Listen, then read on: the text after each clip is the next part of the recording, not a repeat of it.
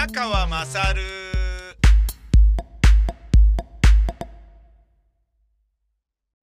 お前のお母ちゃん宮川まさるです。今親のマンションにご飯を届けに行ったんですけれど、今日ですね、最近近頃3日おきぐらいに、スパイスカレーを自宅で私作っておりまして、で、まあ、カレーが好きなんですけどね。で、子供も好きなんで、まあ、多少辛くても食ってくれるっていう感じもあり、連続で2回作ってみたんですね。で、まあ、これならまあいいかなと。失敗という感じではないなと。まあ、大成功っていう言い方が正しいのかどうかわかんないんだけど、まあこれ食えるねっていうかまあ、自分なりにそれなりにうまいぞと思ったので、まあその2回は、ちょっと自分の中でね、冒険をしてみたりして、最初はね、そのレシピで、YouTuber のおじさんが、おすすめしてくれてた作り方でやってみたんですね、そのまま。で、ああ、ちゃんと美味しいねってなったんだけど、何しろ、そのおじさんがですね、YouTuber のクッキングの、コックのおじさんが、何しろ基本をしっかり押さえてからじゃないとアレンジは、ダメですよと。でも何しろ最初は基本を押さえてくださいみたいな感じで言ってたので、いやもうそれおっしゃる通りだなと思って、まずこれを丁寧に作ってみようと。で、いけたなっていう風になってからアレンジを加えるのじゃないと、やっぱりね、何が間違ってこうなってんのかとか、わかんなくなっちゃうので、まずそれをね、プレーンにやってみたわけですよ。で、その作ったのは、3つのスパイスだけで作るスパイスカレーっていうやつだったね。で、鶏肉を、油側をね、鶏ももなんだけど、油側をまずパリッとするように焼いて、じゃないと、肉の臭みみたいなものがカレーに乗っかっちゃうから、まずパリッとさせて、食感も良くして、で、それ一回ね、焼き汁とともに取っといて、そんで、玉ねぎにオリーブオイルかけて、それを、蓋して20分蒸す。で、かき回してもう一回20分蒸す。で、5分おきにかき回しながら、水分飛ばす。ね、まあだから、ドロドロの玉ねぎを作るわけですよね。で、そっから、ニンニクたっぷり入れる、生姜たっぷり入れる、すったやつね。で、また水分飛ぶまで待つ。で、トマト、角切りにしたやつを入れる。で、5分蒸す。で、5分蒸した後に、潰す。5分蒸すとトマトが沸騰するので、潰しやすくなると。で、潰す。で、そしてからスパイスを一個ずつ入れる。で、そのスパイスが、ターメリック、おなじみのね、コリアンダー、カイエンペッパーですね。ターメリックはウコンでしょ？ただね、もうカレーの、いわゆる色と色付けのようなものでしょ。で、コリアンダーは、おなじみのコリアンダーパウダーですから、コリアンダーシードの潰したやつってことですよね、多分ね。で、パクチーというと、まあ、葉っぱの方をイメージするけど、同じ植物ですよね。コリアンダー、パクチー。で、まあ、料理の場合はパクチーっていうと葉っぱを言うけど、コリアンダーって言うと、種の方を言う。まあ、種も葉っぱも両方食べられるのがコリアンダーなので、非常にまあ優れた、ね、牽引効果もあるから、ね、成長作用もあるから、すげえいいじゃんって思う。僕も大好きコリアンダーですけど、そのコリアンダーのパウダーを入れたんですけど、つまりクミンは入れてないんですよね。うん。でも、まあこれね、何しろ基本っていうからそれをね、一生懸命やってみたんですけど、まあそこそこうまくできたと。で、あ、これいいじゃんってことになって、で、次に、まあでも熟したトマトではなく、普通のね、なんかまあそんなに美味しいかどうかわかんないトマト入れたから、なんか甘みがちょっと足りなかったのかなと思って、次は、カルディで買ったホールトマト、120円ぐらいで、缶で売ってたんで、それを買って帰って、光が丘のカルディでね。で、それを全部突っ込んで、やって、したら、全部突っ込んだら、ちょっと入れすぎかみたいな感じになっちゃって、なんかトマト汁みたいな感じにちょっとなったような気もしたんだけど、ちゃんと水分飛ばしてターメリック入れたらちゃんとカレーっぽくなってきたんで、あ、よかったみたいなことなんだけど、で、今回はぬるま湯をね 250ml の代わりに、牛乳をちょっと半分ぐらい混ぜたりなんかして、ちょっとミルキーになるかなみたいなことをやったのと、2度目にね、で、クミンを入れてっていうのやったら、あ、なかなかいいじゃん。で、もうちょっとスパイシーさ欲しいなと思って、コリアンダーシードをそのまま入れてみようと。で、食いながらパキッパキってもう、噛むぐらいなのが、僕インドで食べたカレーで、本当にそれが美味しかったんで、あれ食いてえなって、いや、これコリアンダーシードそのまま入れてみようと思って、で、今日のやつはそれを入れて、持ってったんですよね。で、まあ2回やったんで、1回目はちょっと肉がでかいよ、おとやんと娘に今ダメ出しをされて、だよなと思って、細かく切って、みたいに多少ブラッシュアップしたバージョンのね、バージョン3、3回目のやつを今日持ってったんですよね。だけど、俺失敗したなと思ったのはですね、先週ぐらいにもう届いてたオマールを親のマンションに持ってくのをずっと忘れてたんですよ。これどういうことかと申しますと、オマールっていうのはね、親はマンションに普通に住んでるんですけれど、で、まあ歩くとなったら、長距離の場合は父親は股関節の、骨折とかしているので、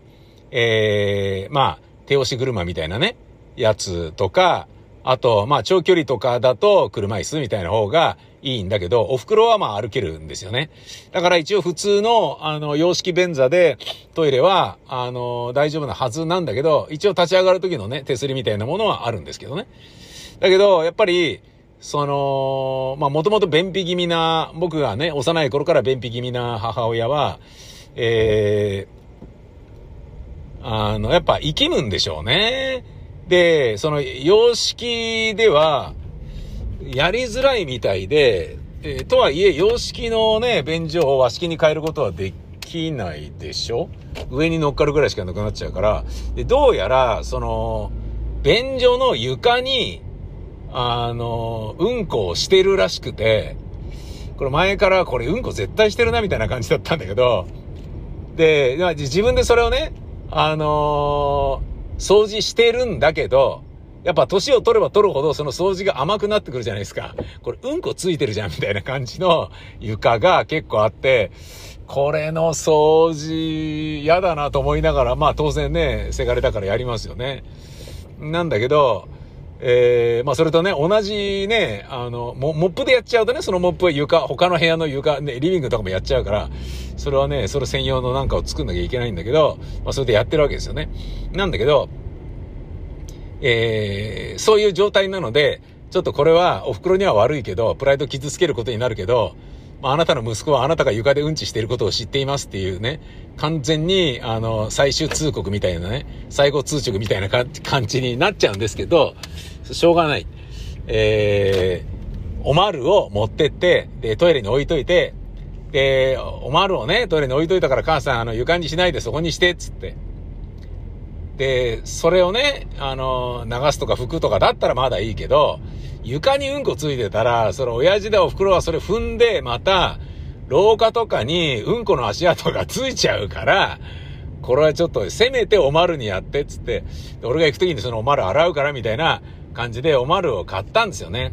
ただ、おまるも、座ってできる用のね、もう今のね、おまるって昔のようなおまるあんまないんですよね。赤ちゃん用のおまるとかになっちゃうから、これちょっと狙いが外れで外にね、こぼれたらまるで意味ねえなと思って、で、結局おまるじゃなくて、介護用の、なんだろうな、トイレみたいなね。なんかちりとりみたいになってそれを突っ込むみたいなやつを買ったんですよね。まあそれをその上でやってっていう風にすればまあいいかなっていうことで買ったんですけど、で、それを先週届いたんだけど、Amazon かなんかから、持ってくの忘れてたんですよね。で、それ今日必ず届けようっていう風に思ってたんですよ。で、絶対これ届けるぞっていうのを頭の中に引っ掛けながら、スパイスカレーを作ってたっていう時点で、俺の中でもう、そのスパイスカレーは、スパイスカレーではなくて、うんこカレーなんですよね。もう、味が、今回前回よりもうまいから、意外とうまいなみたいな感じなんだけど、もうすでにおまる持ってかなきゃ、おまる持ってかなきゃっていうのがずっとあるから、うまいけど、なんかうんこにも見えるね、見た目がみたいな。どんどん水分飛ばしていくと、あ、どんどんなんか下痢便が固形うんこに近づいていくみたいな、何これみたいな、何やってんの俺みたいな、そういう感じになったんですよね。で、そのね、カレーを作って、昼は僕、まあ遅い昼ご飯を2時半ぐらいに食べまして、で、親父とね、お袋にこのカレーをね、いや、マサルが作ったカレーですよ、つって、スパイシーでね、全然口に合わないだろうけど、とりあえず、ね、一口だけでもいいから食べてみてねみたいな感じで持ってこうと思ってたんですよ。まあつまりね、いつもオリジン弁当でなんか買って並べてるだけだと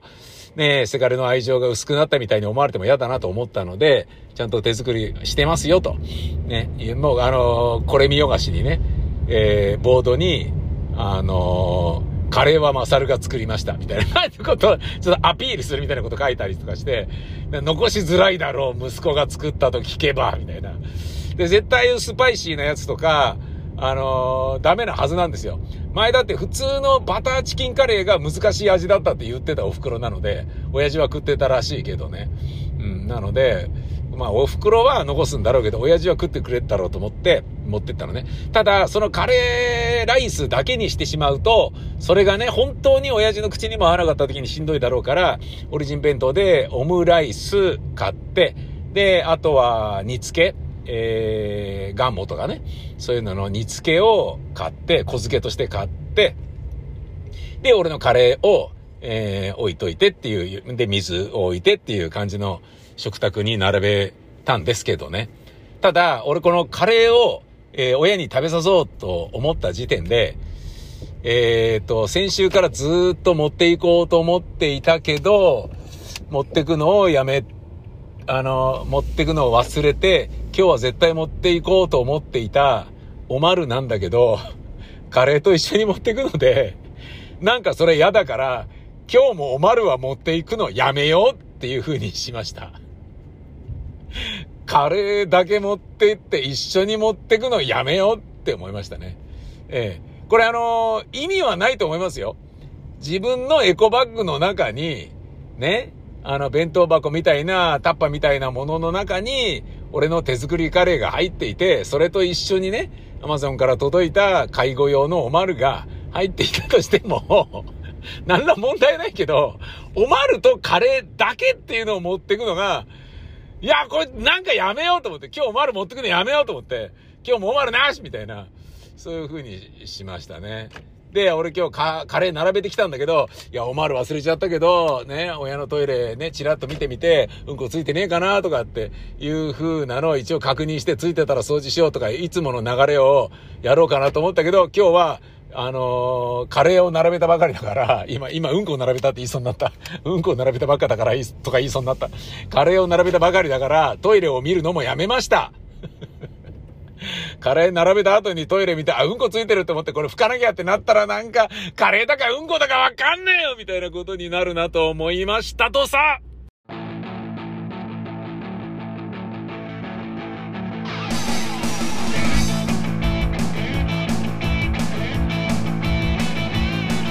新車のレンティー登録ちょっと前スピード違反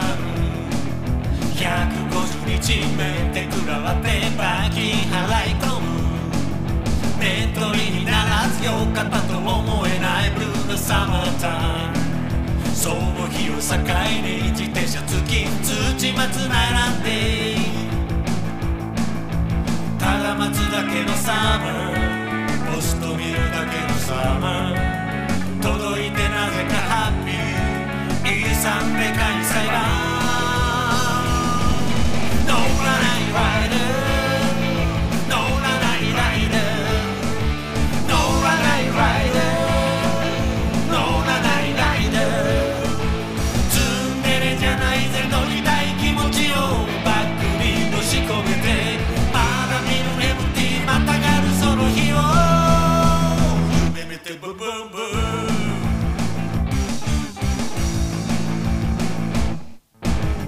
ン、免停食らった時は打ち金をドブに捨ててでもキャンセルしようかと思ったさ。だが俺は逃げなかった。なぜってライダーだからよ。届いたエムティー操作説明の店員愛笑い。お前のガチャ宮川勝です。おはようございます。宮川勝です。今日は、雨が降ってる台風なのでジョギングはしないというかできないというか、まあできなくもないんだろうけれどやってないというね。僕が毎朝このお前の母ちゃん宮川勝でジョギングやっててとかって言って、すごい平和なね、セミの鳴き声とかをみんみんとこう朝からね、炸裂させているっていうのが、僕にとっては割とね、最近はもう何しろこの血圧下げなきゃと、メタボリックシンドロームをなんとか脱却しなきゃと、ね、コロナで仕事が減ってるということは、それを機に、そういうことやらなきゃっていうね。まあ、時間の使い方が自分は、効率的を意識しすぎるところがあるけど、つまり、仕事が減ったのもそれを楽しみに変えようとかね。そういうような考え方が非常にあるんですよね。で、有限会社作ったのも、株式会社だと普通だから、有限会社ってちょっとかっこ悪いよなっていうことで有限会社にしてるんですけどね。そういうことで言うと、オートマ専用免許をわざわざ取ったっていうのも、オートマ専用免許って女の子か、おばさんぐらいしかいねえだろみたいなのがめちゃめちゃかっこ悪いだろうなと思って、わざとオートマ免許を取ったんですよね。で、舞台監督に、宮川さんオートマなのなんだじゃあ、この2トントラックでちょっと搬入手伝ってとか言えないじゃんみたいな感じでイラッとされるのを面白がろうということでそうしたんですけど、まあダサいね、それはともかくですね、時間の使い方に関しては有限会社を作るとかっていうのも、本当に仕事なかった時に、何するかなみたいになった時に、じゃあちょっとこういうことやってみっかっていうようなのの一つとして、それやりましたしね。で、若い頃に僕はロリコンとか作っていたっていう時は、まだ Windows で切る前でしたから、カモンミュージックっていうね、シーケンサーソフトと外部の電源でやってたけど、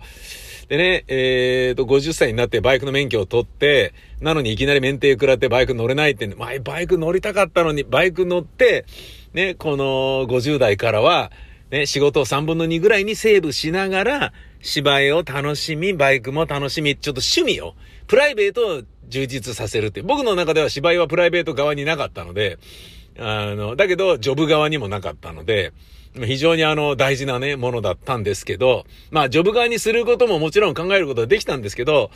そうするとね、例えば、客寄せパンダを客演で呼ばなければいけないとか、面白くないことが出てきてね、じゃあ劇団っていう形式そのものがもう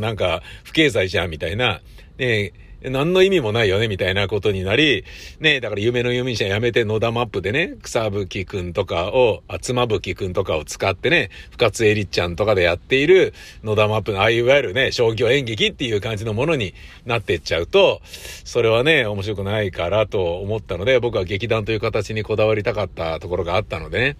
で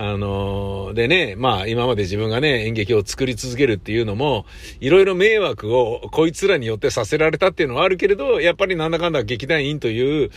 立場の、人たちに感謝してるところもあるんですよね、当然ね。っていうことで言うとね、もう、ずーっとやってくれてる山ちゃんとかね、そういうのはやっぱ感謝、なんですけどね。なので、ビジネスではないんだけど、でも趣味っていうほどね、ちゃんとお金もらってるから、でもビジネスってことになるんだろうな。ただ僕の中でビジネスじゃないっていうのは遊び半分でやってるっていうような意味合いではなくて、稼ぐことを考えていないでやってるプロフェッショナルっていうことですよね。稼ぐことを考えたら、ね、やっぱり、シアターサンモールとかでね、3000円とかっていう、格安チケット代では絶対やってられないし、普通にね、儲けること考えたら、ね、だいたいあれでね、どのぐらい、台本書くところから考えたら半年ぐらいかけてやってるわけだから、で、集まる人数とか、スタッフに払ってるギャラとか全部考えると、ね、あれみんなね、劇団員とか、僕とかが自分のね、ラジオで稼いだお金とかをつぎ込んでやってますから、それでね、それをちゃんと儲けるっていう形になったら、やっぱね、普通にね、S 席8500円とかには絶対なりますよね。で、それでお客さん入んないから、じゃあどうするみたいな話になってって、じゃあね、元乃木坂40なんとかの誰々さんに出てもらいましょうとかね。でもダメだから元ミニスカポルシェのあの人にとかね、もっとダメだからじゃああの人にとかね、元モームスのあの人に出てもらいましょうとか、なんかそういうような話になっていくわけですよ。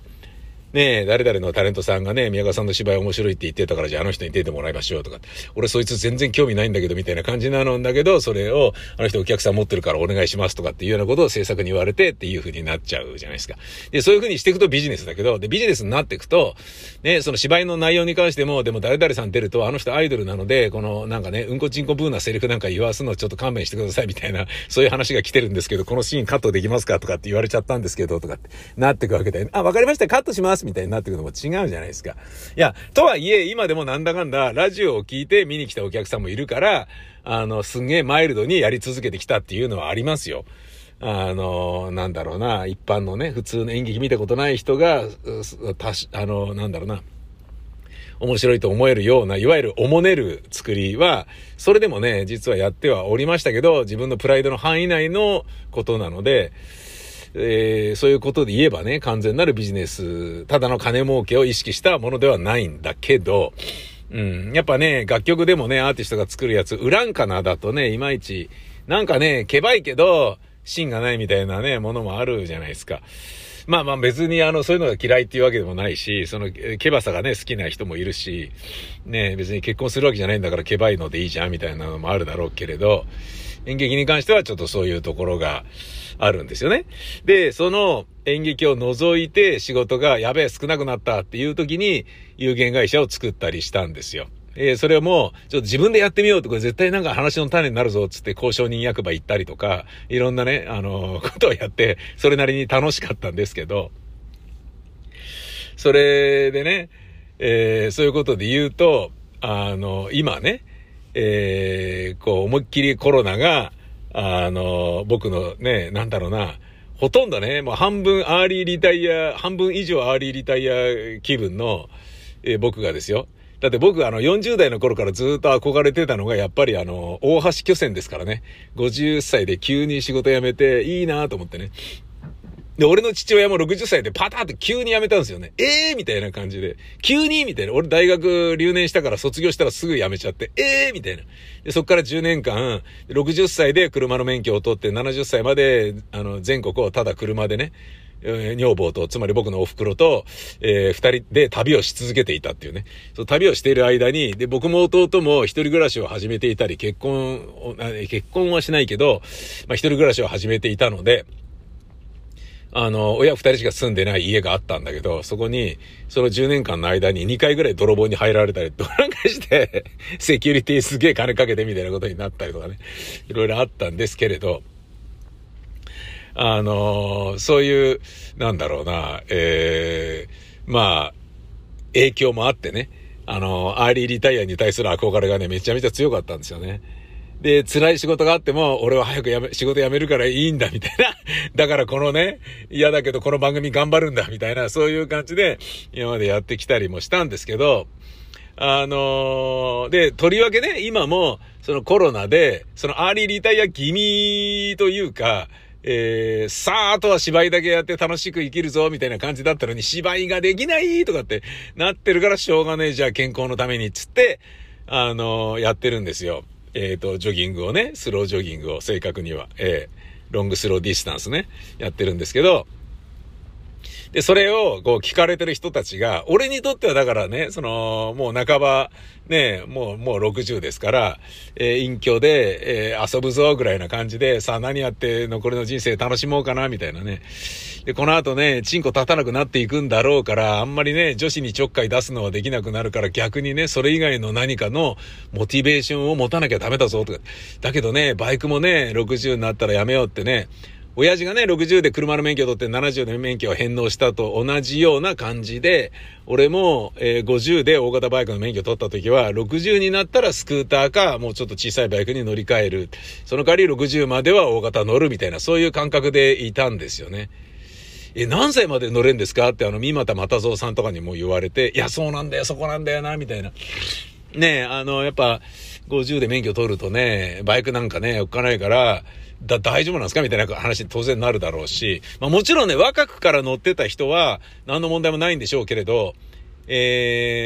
つまりね、自動車、車っていうことで言うとね、僕ずっと車乗ってますから、60過ぎても70過ぎても乗れる自信はそこそこあるんですよ。健康でありさえすればね。まあもちろん状況にもよるけど。だけど、60で免許取った父親は70でやっぱ怖いと思うんですよね。たかだか10年、仕事も乗らずにね、ただ遊びでなんとなく乗って、しかも右折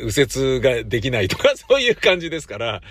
ねえ、それは70で返したくなるの分かるんですよね。で、それで言うと、バイクをほとんど乗ったことない人間が、自分がずっと一緒にやっていた照明家がバイク事故で死んじゃったから、その人の代わりに俺が乗ってやるみたいな、半分意固地みたいなところがあって、取った免許でもあるので、で、50で取ってるわけだから、乗ったことない人間が、それは危ないですよね。車の親父の70で返納よりも俺は60で返納の方が、返納はしないけど、返納すると車も乗れなくなっちゃうからね。バイクをね、スーパーカブとかに乗り換えるとかっていうようなことをね、今もう考えてますけどね、スーパーカブに乗り換えようか、モンキーにしようか、XV なんとか、スクーターのやたら速いやつ、ホンダであるでしょ、あれにしてみようかなっていうことを考えたり、いやでも一回ぐらいはやっぱね、スーパーフォア乗りたいなとかっていうね、もう名機中の名機だし、ね、絶対いいじゃないですか、高いけどね、スーパーフォアね、4気筒でね、400だったらね、めちゃめちゃいいだろうな、みたいなね。そういうのを乗るっていうのもあるし、逆にね、もう乗らないで自転車一本やりにするという考え方ももちろんあるし、どうしようかなとかそういうことは悩んではいるところなんですけどね。あと2、3年でね、2年ぐらいか。60だから、どうしようかなっていう。まあ別にそれをね、60になったからね、この 大型バイクはやめるって言ってたでしょって家族に詰め寄られることはそうそうないとは思うんですよ。まあ怪我とかしてりゃ別ですよ。またこけちゃったとかって言って、膝すりむきながら帰ってたらもういい加減にしろよ親父って話になると思うんだけど、そうでなければね。まあそもそもそんなに乗れてないので、バイクそのものが。うん。やっぱおっさんになってみて気づくのは、バイクってね、やっぱ、楽しんで乗りたいものなんだけど、都内で乗るとあんまり楽しくないんですよね。納品に乗ってってもあんまり楽しくないんですよね、やっぱり。渋滞はまるし。で、それをすり抜けながら行くっていうほど、そこをね、リスクを冒してまでバイク乗りを楽しもうっていう気持ちにはそうそうならないからなんだけどさ、そのね、バイクもそうだし、ジョギングなんかもまさにそういうね、セカンドライフのお楽しみじゃないけど、今ちょうどね、暇なので、やっているっていうことなんですよ。だけど、その暇なのでやっている。ね、時間があるから自分の健康を考えている。今まで働きすぎたから、その反動として健康を考えているっていうだけなんだけど、これ日常的に聞かれてる人は、職場に行く前に、行きの電車の中で聞いてたり、帰り道に、帰りの電車の中で聞いてたりっていう方がいらっしゃるみたいで、そういう人たちからすると、宮川さんがいつも、お前の母ちゃん宮川勝でセミの声出してんのがめちゃめちゃ羨ましいんすよねとか、俺も公園行きてえなって思うんすよねとかっていうような意見をもらったりとかするんすよね。ああ、なるほどなと思ってね。うん、だからやっぱ隣の芝生は青く見えるっていうことなんでしょうね。自分も確かに5月6月走り始めた時は本当に気持ちよかったもんね。なんで公園ってこんなに気持ちいいんだと。なんでジョギングってこんなに気持ちいいんだと。なんでこんなに晴れの日に外にいるってだけでハッピーに気持ちが慣れるんだっていうのはすごい痛感しましたもんね。なんで俺は今まで晴れた日に外にいなかったんだろうと本当に改めて思った。そのぐらい気持ちよかったですよ。だって多少雨降りとか雨雲が出てとかね、雨上がりとかのなんかしみったれた天気であっても公園にいる、外にいるってだけでそれぞれの顔があるから、雨露の匂いがねする雨上がりの公園の芝生の匂いとか、なんかミミズがいっぱいうにょうにょ出てくる台風明けの雨の日のトラックとかね、もうその灼熱の中の灼熱の匂い、乾いた砂の匂いとか、いろんなものがすごい心地よかったんですけど、それをねすごい感じてる人がいるらしいんですけどね、これを聞いてなんだけど、まあ今日に関しては、僕は、行ってないっていう、そういう感じなんですよね。で、その聞いた人たちの中でね、あまりにも宮川さんが公園でね走ってんのが心地よさそうなんで、すげえ悔しかったんで、雨だけど走ってきましたっていう人もいるんですよ。メールでもらったんですよね。今日大雨だ、今日すげえ雨じゃん、大丈夫なのみたいな感じなんだけど、雨だけど、もうあまりにも宮川さんのジョギングの後のね、なんか爽やかな、なんだろうな、テンション上がって、一日のね、体と気持ちのスイッチがバシって入った瞬間の、おしゃべりを聞いてると、やっぱ走るっていいよな、つって。で、走っとこようと思って、あまりにも走りたくて、雨の中走ってきましたっていう人もいました。そういう人もいるのはわかるけど、僕は今日は走ってはいないですね。この雨の中走ったらちょっとおかしいだろっていうぐらい降ってるし、台風ですからこれやめとこうと思ったんですがね。で、今じゃあ僕どこにいるのかと申しますと、幕張パサールにおります。高速の、サービスエリアですね。宮川勝 MT の、取材で、ロケで、訪れている、訪れる場所に向かう途中の休憩です。やっぱ雨の中ね、怖いね。台風なんで、ビンビンに回してるんですけど、ワイパーをね、最高でワイパーを動かしても、それでもやっぱ前が見えないっていうのはやっぱ怖いですよね。で、そこにトラックがウィーンとかって言ってね、抜いてったり、する中に水しぶきがバシャバシャバシャってかかるし、すごい圧力だよね、それね。本当にその水しぶきで横に流されそうになるっていう、そういう流れの中でここまで来たので、ちょっと休むぜと、でね、トイレも行って、コーヒーも買ってきて、で水も買って、さあ行くぞってなったら、雨が小降りになるっていう、あるあるですね。マーフィーの法則っていう、そういう感じですね。困っちゃったな。いや、困ってないですね。やんだのはいいことですね。コーヒー飲みますね。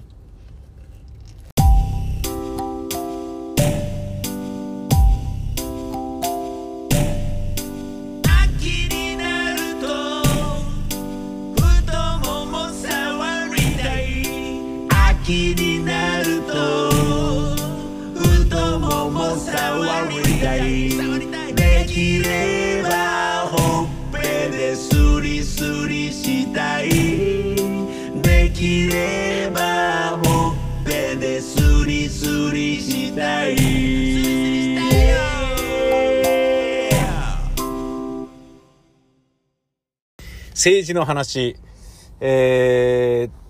僕はね、思いっきりアパシーですけど、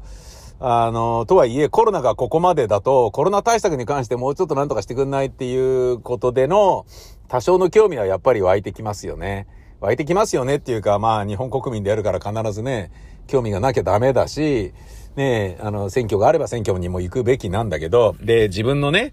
自治体の長や住んでる国の長が、いけてんのかどうなのかっていう自分の判断も必ずすべきだし、ね、芸能人とかはね、もう、高度経済成長のね、なんかこう、なんだろうな、余裕ぶっこいてた頃の日本のようにね、いいじゃんそんなことは、みたいなね、とりあえずお上の言うこと聞いてりゃなんとかなるよ、みたいに、非常にね、どんどんインフレでね、銀行に預けときゃ金がどんどん増えてくみたいな、景気がね、あまりにも良すぎた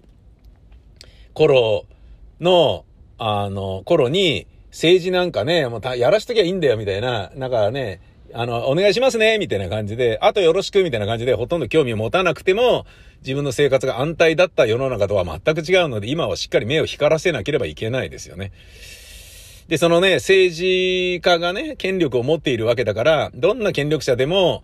ねえ、どんな政治信条がね、しっかりしている人であっても、やっぱり権力持つということは、必ず何かしらのね、私利私欲に流されたりとか、誘惑も多くて、袖の下をもらったりとかね。まあ、格さんだってあんなね、ぐっちゃぐちゃなことになってるわけですから、格さんだってっていうか別に、ね、人はね、なんだろうな、相撲界でいうところの貴乃花みたいなね、八百長しません力士ではないですけど、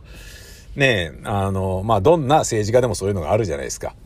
韓国の大統領がね、みんなね、大統領終わったら韓国に行くみたいなルートに今なっちゃってるのと同じような感じでね。で、それを見張るのはやっぱりマスメディアでしかなくて、新聞、テレビ局ががっつりそれをね、チェックして、ダメじゃないかっていう風にしていかなきゃいけないってのなんだけど、それがねうまい具合に自民一党により骨抜きにされてしまってね、古舘一郎が、そしてねクローズアップ現代のね国分さんがね降ろされるというようなことになり、なんかうるさいとやめさせようみたいなね感じになって粛清されてますよね、マスメディアがね完全に。で粛清されちゃう理由っていうのはじゃあお前らのところにもう出さないぞ情報をみたいなね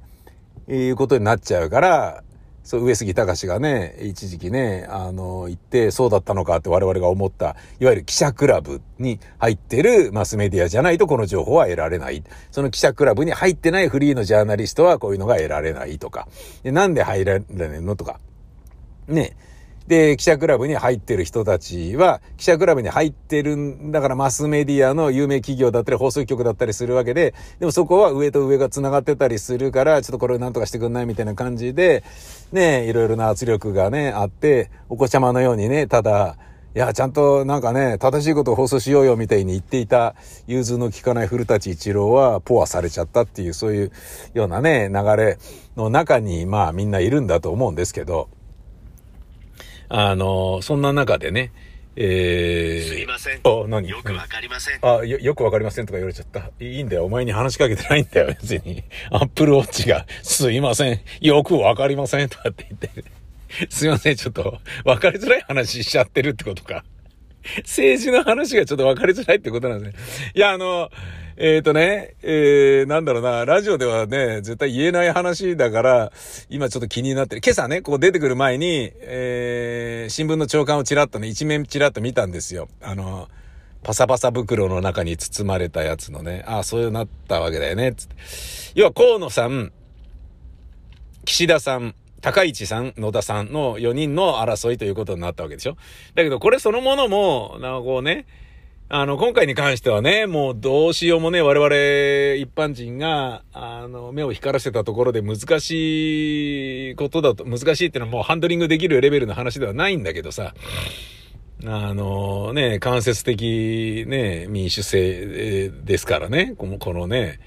選ぶということに関してはね、もうしょうがないよね。ただね、自民党員が、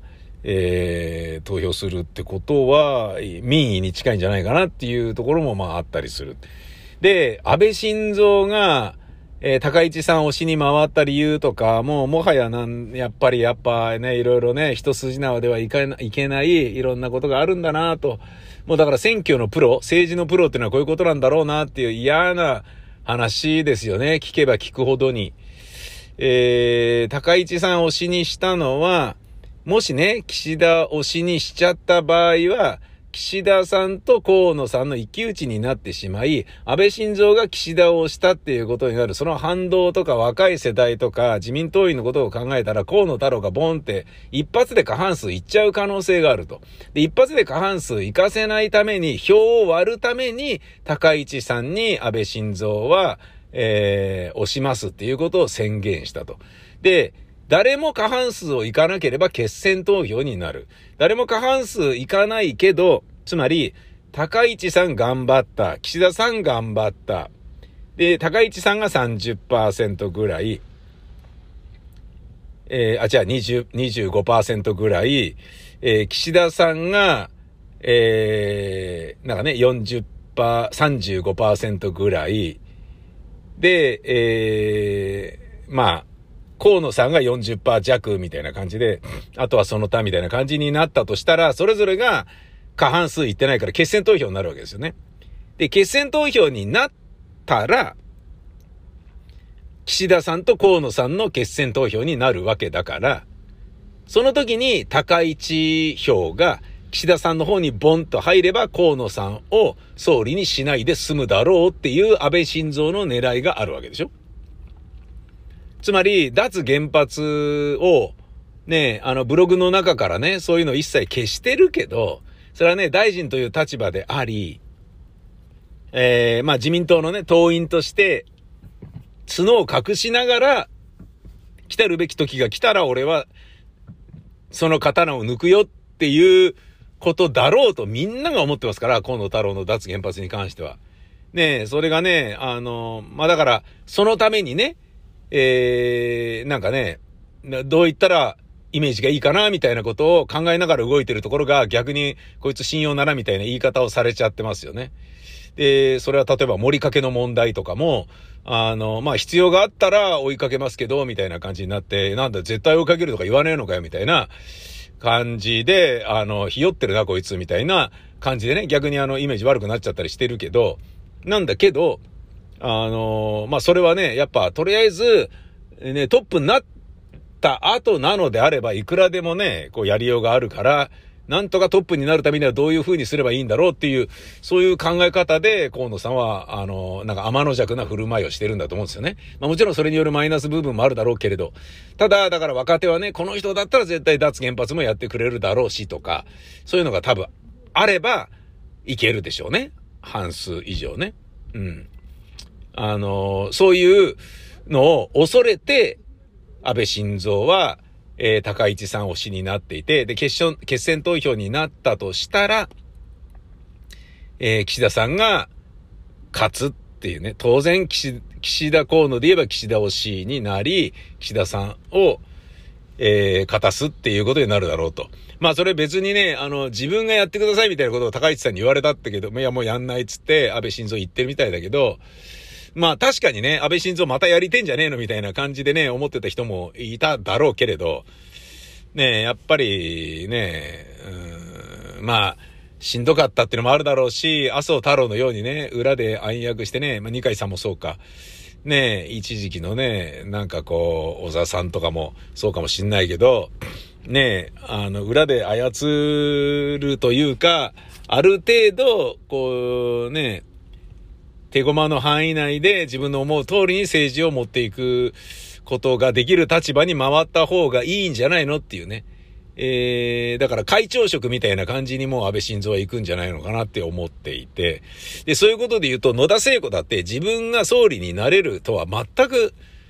思ってないよね。微塵も思ってないですよね。あの人はね。ただそれによって、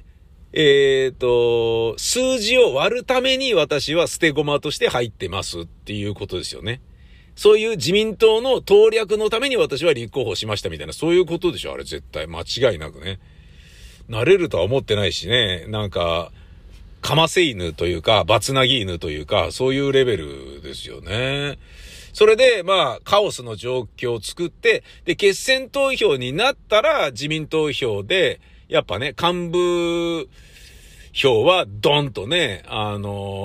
岸田に集まるだろうし、で、そう、決選投票になった時に、本当の政治家としての実力が試されるってなると、確かにね、地元でね、ね、今までのね、こうね、安倍晋三をね、くたばりみたいなことを言っていたね、山口でしたっけのね、山口県かどっかの、をね、下ろすために対抗馬を出したのが、確か、あれでしょ、なんだっけ、この間捕まったあの人たちですよね。で、岸田さんは地元なのに今まで一緒にやってきた人ではなく、その自民党がこういう考え方なんだっていうことで、今までやってきた地元の名士ではなく、新しく送り出した刺客、派手にね、贈収賄罪で逮捕されたあの夫婦の、奥さん側のね、目が離れてる、ね、アマガエルがね、直立歩行で歩いてるみたいなあの女の、推しに回ったんですよね、岸田さんが。それで地元からソース感で、なんなんだこいつみたいな。だけど、それに対しての、なんだろうな、恩義じゃないけど、忠誠を評価しているところも当然自民党はあるだろうから、河野さんと岸田さんになったら、まあ、どっちもね、シャキッとしてね、なんかこう、中折れチンコみたいな感じはあるんだけど、岸田じゃないのっていうね、じゃないとね、安倍イズムをやっていくっていうことにはなかなか繋がらないかもしれないし、で、先々女が総理にならないとそろそろ日本もやばいよみたいになった時に高市さんでいいんじゃないみたいな、ことなんじゃないかなというような、ことをね、僕は、今朝のね、4人のね、並んでいる新聞の一面を見たときに、これもね、なんか、4強の戦いとかっていうような流れになってるけど、全然そんなことなくて、我々の知らないところでね、操られ、うまい具合に、持ってきたい方向に持ってかれちゃうんだろうなって思うと、なんか切ないなってちょっとね、思いますよね。うん。ただね、そのガチの人気投票みたいなもんでね、投票しちゃうようなアメリカ大統領選みたいな感じになるとね、トランプみたいな気違いが本当にね、今、気違いって言っちゃいけない。ちゃんとね、大統領やってた人ですから、やってた人って。ね、人気があるからなったわけでしょうし、あんなようなことになっちゃったりね、するわけですから、他にもね、いろんな、諸外国でね、大丈夫なのみたいなのいっぱいあるよね。本当にブラジルとかね、何やってんのっていう感じだし、で、もう大丈夫だろうと思ってたミャンマーも、なんでこんなになっちゃったのみたいなね、スーチーさんどうしちゃったんですかみたいなことになってたりね、もう難しいですよね。政治のキャリアがないから、なんだかんだ、アウンサンスーチーさんはちゃんとしてたけど、そのね、周りの人間が国を司って回していくっていうことを全く理解していなかったことによる不手際とか、なんだ、対応の遅れとかも散々あったわけですし、それをね、考えたらちょっと、だからなんかね、まあ、一応見守りはするんだけど、さあこれによって日本変わるかなとかね、さあこれによってコロナの収束がね加速するぞとかっていうようなワクワクはあんまりないんだよね。うん。なんだろうな、まあ終わらせた方がいいだろうね菅さんはっていうようなことで終わらせるっていうことでしょうね。だから次のパーソナリティが決まってないけど、ここまで数字悪いんだからいいからこの番組終わらせろっていうね、終わらすことが決まって終わらすことが目的の改変みたいな、そういう首のすげ替えなのではないだろうか。君が思う大事なもの僕が全部守れるようにきっともっと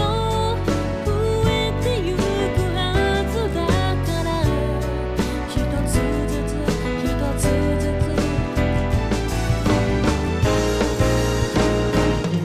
いつか君と似た笑顔にそっと送ろう言葉を手と手重ね未来へつながる空大切な僕らの手で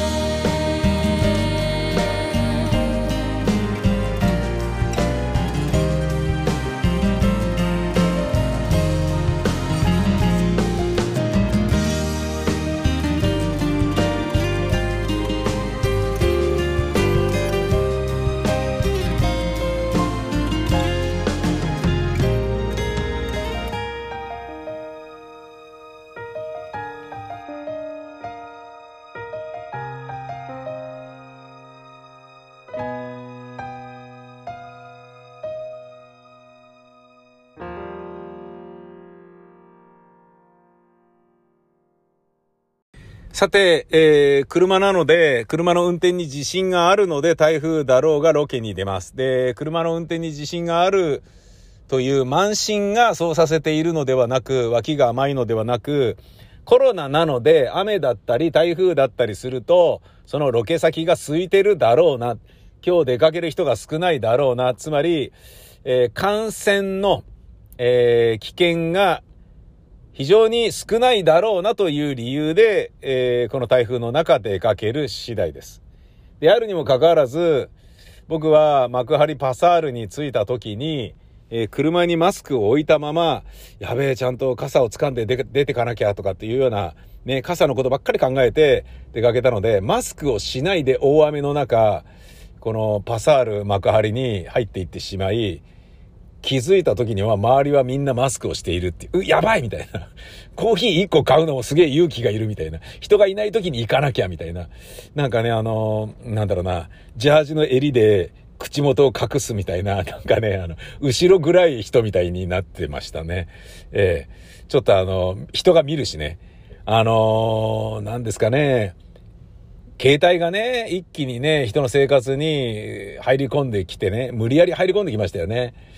財布よりも携帯持ってない方が不安みたいな風になったでしょ。今もうね、スマホよりもマスクがないことの方が精神的に不安になりますね。こういう公共の場に出てくるとやべえと思ったもんね。うん。だけどもう取りに帰るよりはここでコーヒー買って帰った方が歩く距離が短くなるから、その方が皆様に迷惑をかけるのも少ないだろうみたいな感じで買って帰りましたしね。なんかドキドキだったな、本当に。ごめんねみたいな感じだった。あいつ何なんだよ、マスクしてねえぞみたいな風に絶対みんな見てるだろうなと思って、やばかった。俺普通にトイレとかも入ってたし、でね、俺マスクしてないことに気づくのも結構後半だったから、コーヒー買うタイミングぐらいだったから、やべえと、もうさぞみんな、お、気違いがいる、マスクしてないやつがいるぞ、なんだあいつみたいな。しかもよくわかんない変な親父がジャージで汚い格好してダラダラ歩いて、なんだあいつ危ないみたいな。ウイルスを撒き散らすために歩いているヘズマ流の父親なんじゃないのかみたいな、そんな感じに思われて、結構ね、スリリングな思いをね、ここにいる、ドライバーやその家族に思われていたと思うと、ちょっと申し訳ないなというふうに思います。ですが、僕はこれから行きます。そして、この行く先でですね、ちょっと残念なのは、残念ってこともないんですけど、ちょっとご飯を食べるロケなんですよね。で、ご飯を食べるために、朝何も食べずに出てくっていうのもちょっといくらなんでもだったんで、2時間以上かかる道中ですから、軽く食べはしたんですよね。で、軽く食べはしてるけど、がっつり食べなきゃいけないんですよね。がっつり、かなり。で、それが僕ね、またもうせっかくダイエットがね、もう調子よくね、もう、なんていうんですか、ワクチンの2度目の接種が終わってね、さあ、ダイエットするぞっていうか、ジョギングするぞってってね、ブンブン走り回ったりとかしてたのに、で、最近ね、毎日走っても筋肉痛にならない、筋肉がパンパンにならない走り方っていうのも大体覚えてきてですね、まずね、体が完全に温まるまでは、つまり、2キロぐらい走るまでは、絶対に地面を蹴るような走り方はしないっていうね。毎日走ってると、やっぱふくらはぎパンパンなんで、走るっつったってロングスローディスタンスですよ。だけど、ちょっとテンポよく走ろうと思うと地面蹴っちゃうよね。で、蹴っちゃうと、もう走り始めた時からね、蹴ろうとすると、蹴っちゃうと、すぐ足つりそうになるんですよね。なので、もう秋に入ってきたんで、頭、スピードを上げないと、しばらく体が温まるのに時間がかかるんですけど、で、早く温めたいからテンポよく走って息を上げて体をホットにしたいっていう感じなんですけど、秋だとね。だってね、もうすごい、なんか時間がすごい短くなりますよね。5キロ走るのも10分15分普通に、真夏よりも20分ぐらい短い時も、なんか、こんなに早いのみたいな。そのぐらい天候ってね、やっぱ影響するみたいで、なんだけど、でもそれで、続けて走って、その走り方はやっぱね、2日に1遍とか、多くても2日に1遍ぐらいじゃないと、週に2、3回じゃないと、なので、毎日走りたい派の僕は、足全体でね、地面について、で、もうつま先とかに力全く入れずに、ももの筋肉、大腿四筋の筋肉だけで持ち上げて先へ行くっていう、そういう地面を絶対蹴らないっていうことにして走るんですよね。2キロまではね。で、温まってきたら多少蹴っても大丈夫なんだけど、でも蹴りすぎると翌日釣りやすくなっちゃうから、その辺がまた要注意なんですけどね。で、そんなようなね、ダラダラ走っているようなジョギングではあるけれど、そのダラダラジョギングでさえ今日はやってないわけですよ。なのに、がっつり飯を食うっていうロケが、